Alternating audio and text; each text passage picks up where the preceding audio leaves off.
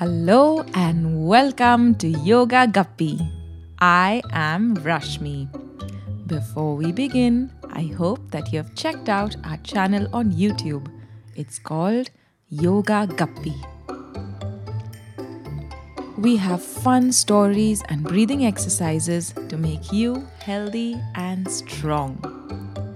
Now, I hope you're ready to start today's story. You can sit still or lie down. We will focus on our breath for a few seconds so that we can also focus on the story once our minds quiet down. Let's take a deep breath in and slowly breathe out. One more long deep breath in and slowly breathe out.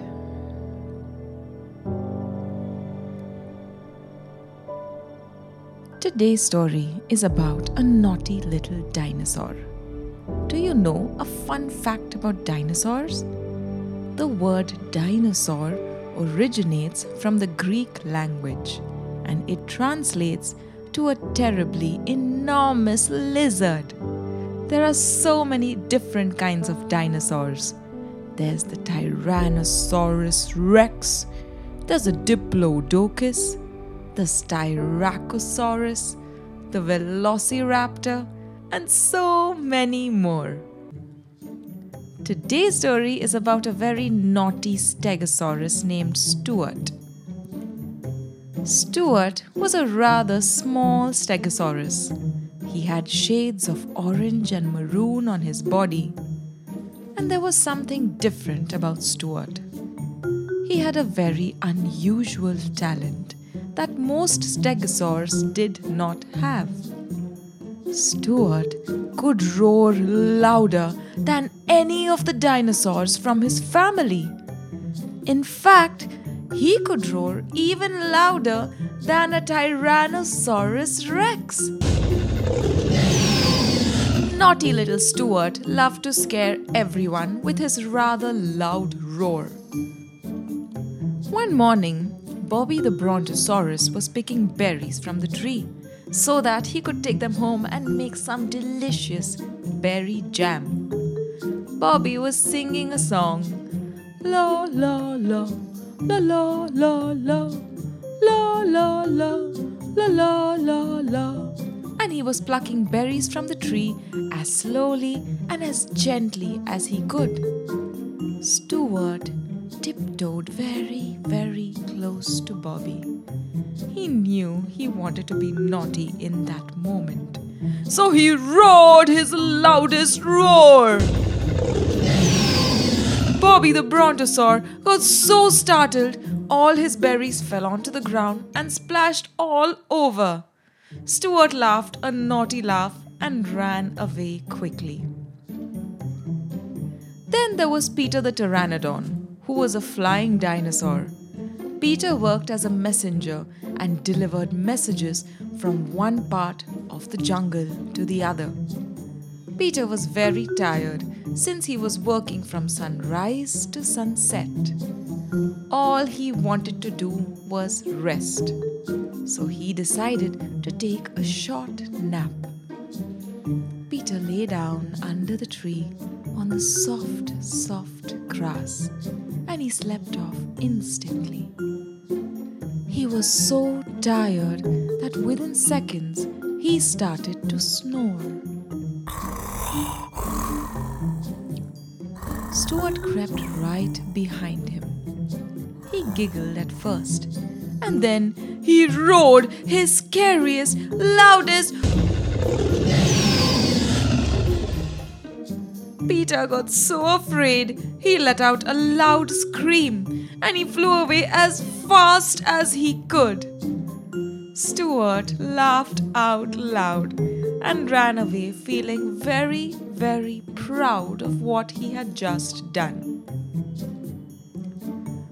On another day, there was Sid the Spinosaurus, who was standing by the pond and looking for fish to eat. Sid was very hungry and he hadn't eaten in two days. His head drew closer to the water in the pond as he tried to catch any fish that he could eat up. Finally, he spotted a fish and he was just about ready to catch it. Stuart let out a really loud and Sid fell right into the water with a big splash. Sid was upset, but Stuart laughed his naughty, naughty laugh and ran away again. Later that evening, Stuart found his friend Tia the Triceratops enjoying her stroll by the river. She had eggs in her basket and she was ready to cook a meal for her family. Tia was lost in her thoughts, thinking of all the ingredients she would add to make a delicious meal for her family. Suddenly, she heard a very loud. Tia was so scared she dropped all the eggs and ran as fast as she could. It was Stuart who let out that loud roar, but Tia didn't even turn to look at who it was. Stuart walked home feeling very happy.